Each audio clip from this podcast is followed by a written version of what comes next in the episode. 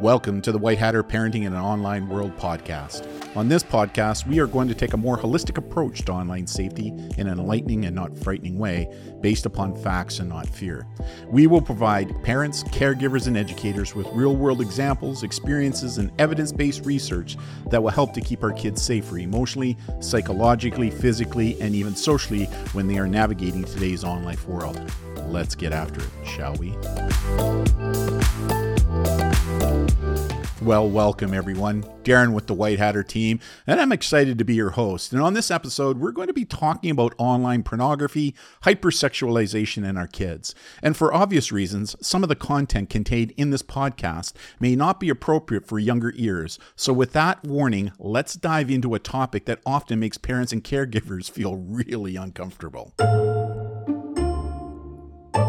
You know, when I was in middle school and high school, if I wanted to see porn, I would either sneak into my parents' bedroom and have a look at the Playboy magazines that my dad kept hidden in his bedside table, or head down to the corner store with my friend who would distract a store clerk while we each took turns looking at the Playboy and Hustler magazines, or we would sit in front of the TV and turn on the Playboy channel that was scrambled. Remember those days?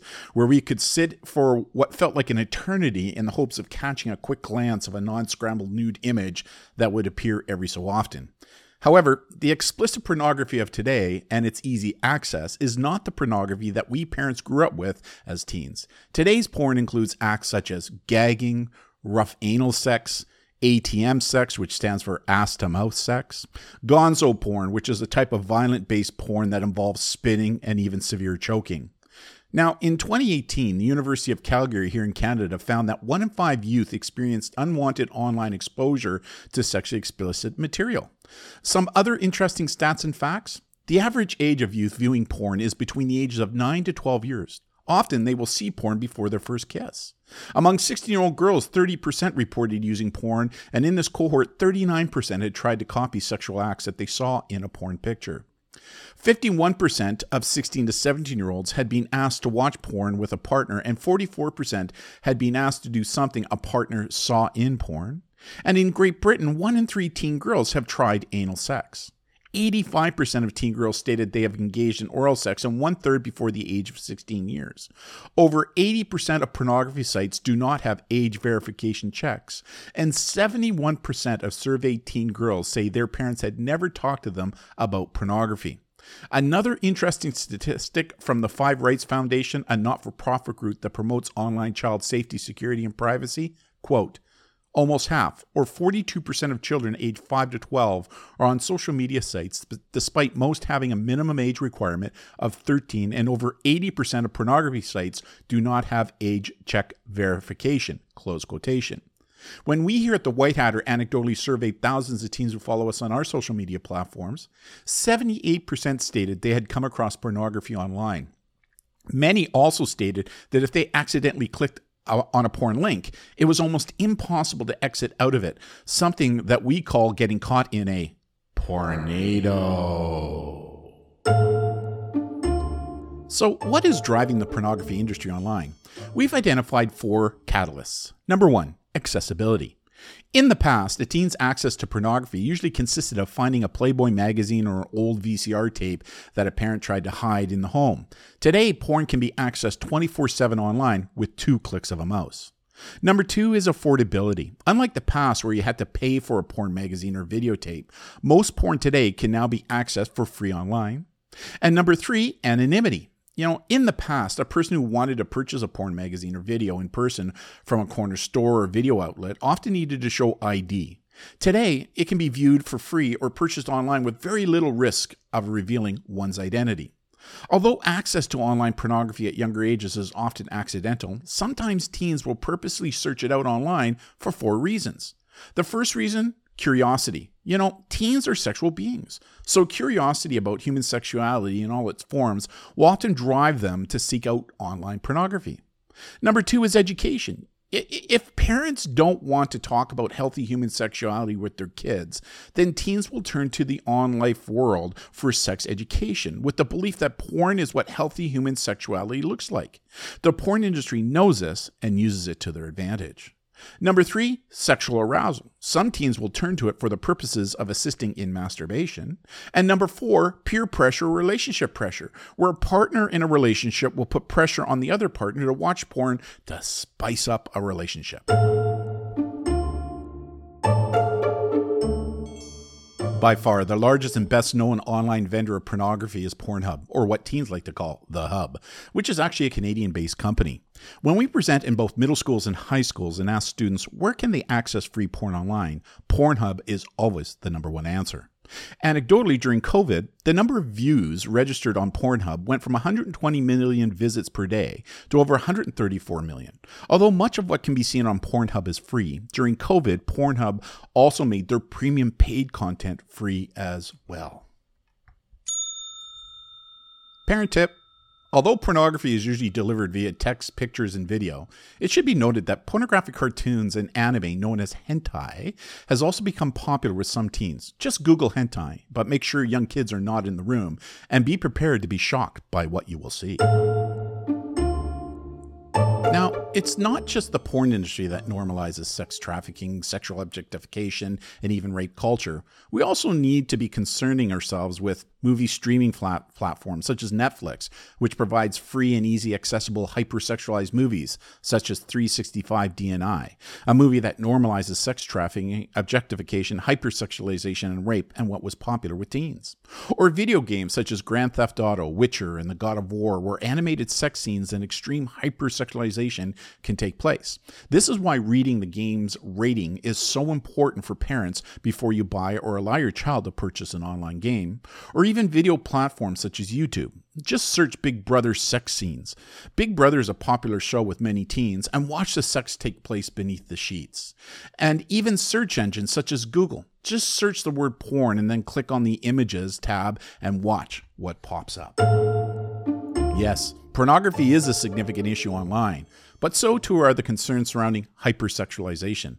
And for the purposes of this podcast, I will define hypersexualization as, quote, where young people are depicted or treated as sexual objects through media, marketing, or products directed at them that encourages them to act in adult sexual ways, end quote. Some examples of hypersexualization identified by the Canadian Women's Health Network included thongs marketed to six year old girls, ads of young girls in sexy poses, and girls dressing up and dancing porn style to their favorite pop star, very adult lyrics. Now, for those who have not seen Cardi B's WAP WAP music video, and WAP actually stands for, not very politically correct, but here we go, wet ass pussy. Head over to YouTube and search it out. What you will see will be an eye opener, and Cardi B is a singer that is very popular with our youth today. We are also seeing an increase in hypersexualization taking place in retail stores that sell lingeries in malls. Like, have you seen some of the posters that face out publicly in some of these stores? Next time you walk by one of these lingerie stores in a mall, check out who's sitting on the benches that face towards the store. It's not old men, but rather teen boys who are gawking at the women in the store. Not only are we seeing this hypersexualization in very explicit music videos, such as the WAP video produced by Cardi B that I just spoke about, but we're even seeing it in modern dance schools where preteens are mimicking the sexualized dance moves that they see in their media.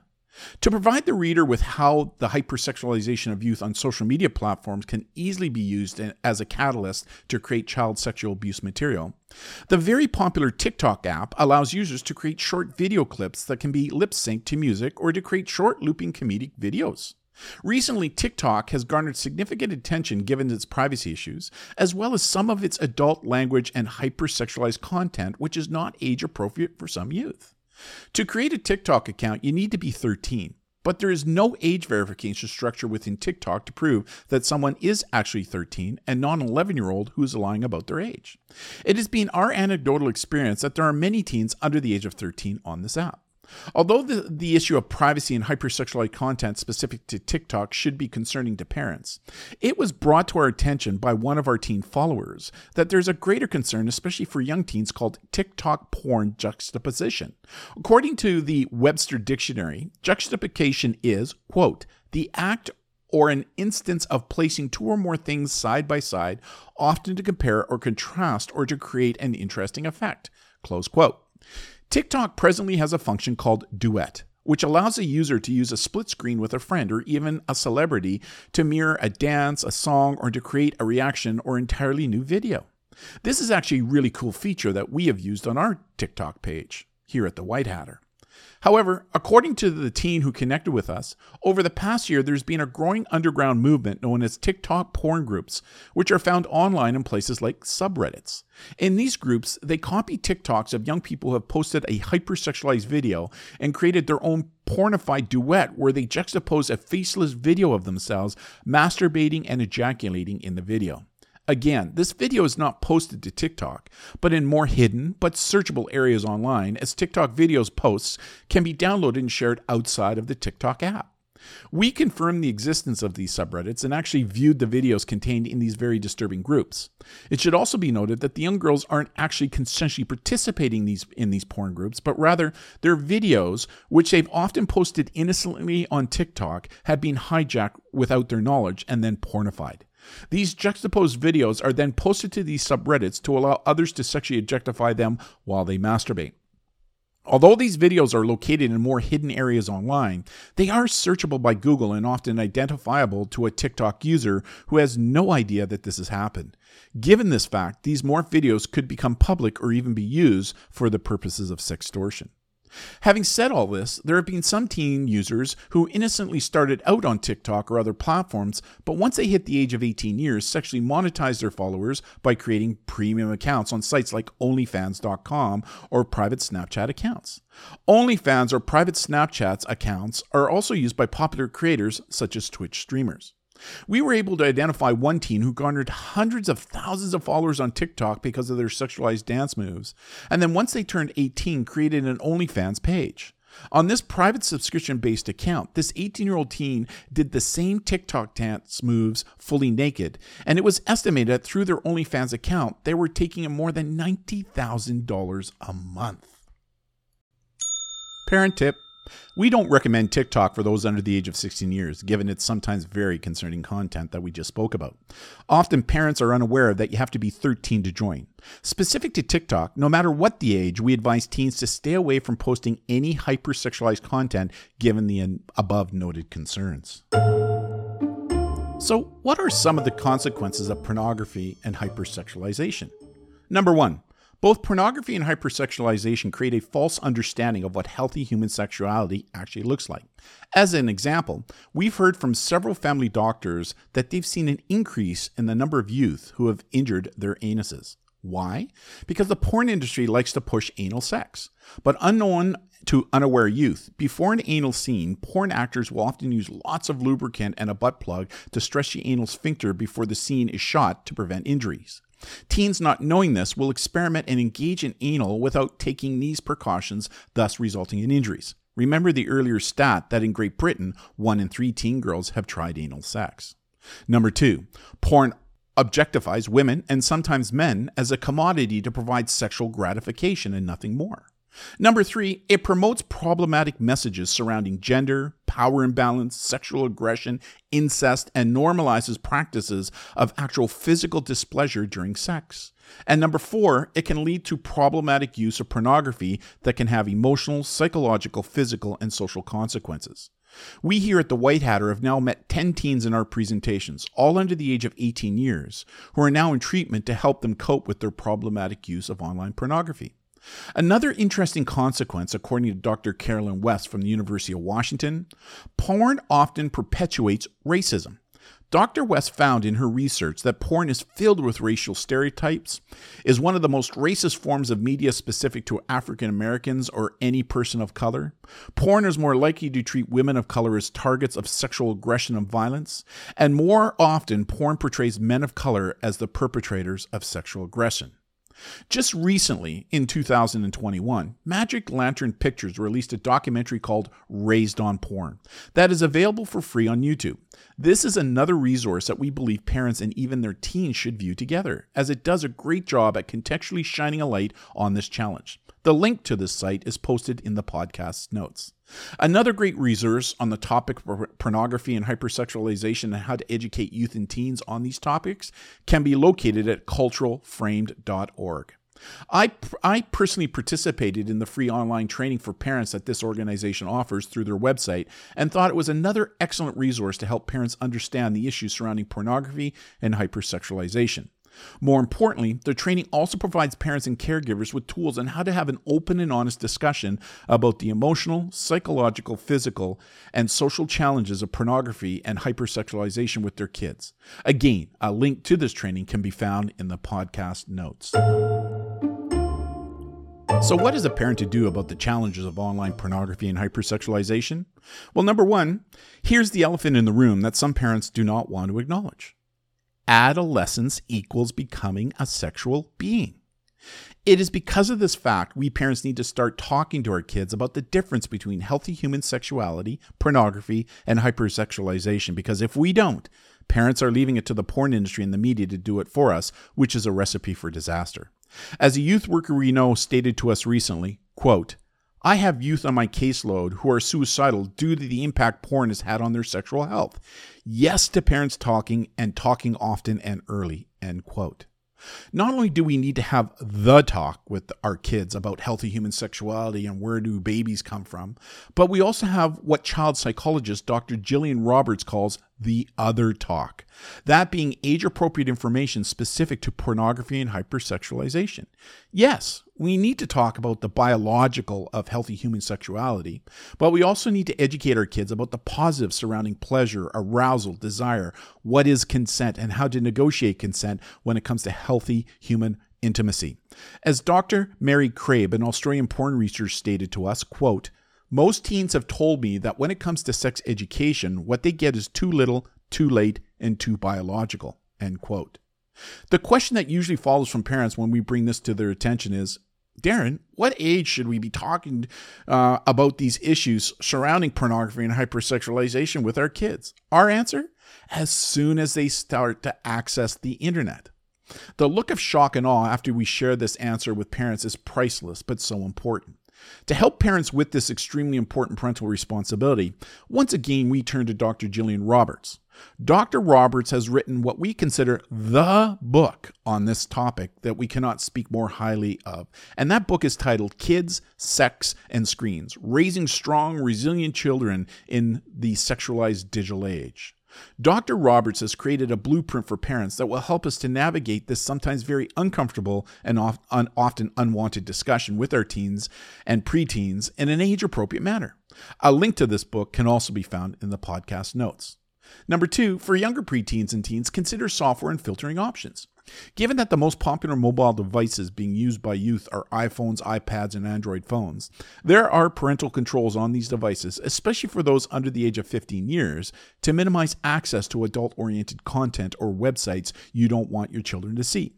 Filtering and monitoring hardware and software, such as the Gryphon router or the Spin browser, also do a great job and have their place in helping to prevent young eyes from seeing things they should not be seeing online. Remember, however, there are no settings or technology filters on the market that can prevent you from accessing pornography by accident or even on purpose 100% of the time. In fact, the porn industry is constantly adapting their ability to bypass filters, and this is why ongoing open and honest age appropriate discussions on this topic are so important. However, think of the software filters as a way to help delay the likelihood of a preteen or a younger teen from accidentally viewing porn online, but for older teens, not so much. Parent tip Show us a child who comes from a family that doesn't talk about these issues in an age appropriate, open, and honest way, and we will show you the next target of today's pornography and hypersexualized industry. So, what are the takeaways for parents and caregivers from today's podcast? Well, number one, we can't leave it to the porn industry to teach our kids about healthy human sexuality. That is a recipe for disaster. Number two, as soon as you allow your child to be online, we parents and caregivers need to start talking with our kids about the difference between healthy human sexuality and pornography. Check out the resources we've attached to this podcast that we guarantee will help you on this journey. Number three, remember, like it or not, adolescence equals becoming sexual beings. Ignoring this fact only empowers the porn industry. Number four, we found that the best time to have these types of discussions is in the car. Why? Because number one, you have a captured audience. It's not as if they can hop out while you're driving 50k down the highway. And number two, it is easier for your child from a psychological perspective because you're not looking at them face to face. So the embarrassment factor drops significantly when compared to face to face discussions specific to this topic. Number five, if you learn that your child is having problematic challenges with watching pornography, or if they disclose this fact to you, don't criticize, ridicule, or embarrass them. Take a deep breath and give them a big hug and let them know you are going to get them the help that they need and things will get better. Remember, they need your support and not your criticism. And number six, be your child's best parent and not their best friend when it comes to the technology. There is a difference. Are your kids going to like some of the strategies that we recommended in this podcast? Nope. Oh well, that's what makes us parents. And sometimes we parents have to say and do things our kids aren't going to like. That's what makes us parents. Remember, you are not alone on this digital journey. We are here to help. And don't forget to check out our website at www.thewhitehatter.ca and our White Hatter Facebook page, where there is a ton of free content to help parents and caregivers uh, in today's online world. As well, on our website, we outline all the programs that we offer to schools, families, youth groups, and even businesses when it comes to social media safety and digital literacy. Parents and caregivers, stay strong. Be that mentor and that digital sheepdog. From the White Hatter team, thank you for listening, and until our next podcast, have a great week, everybody.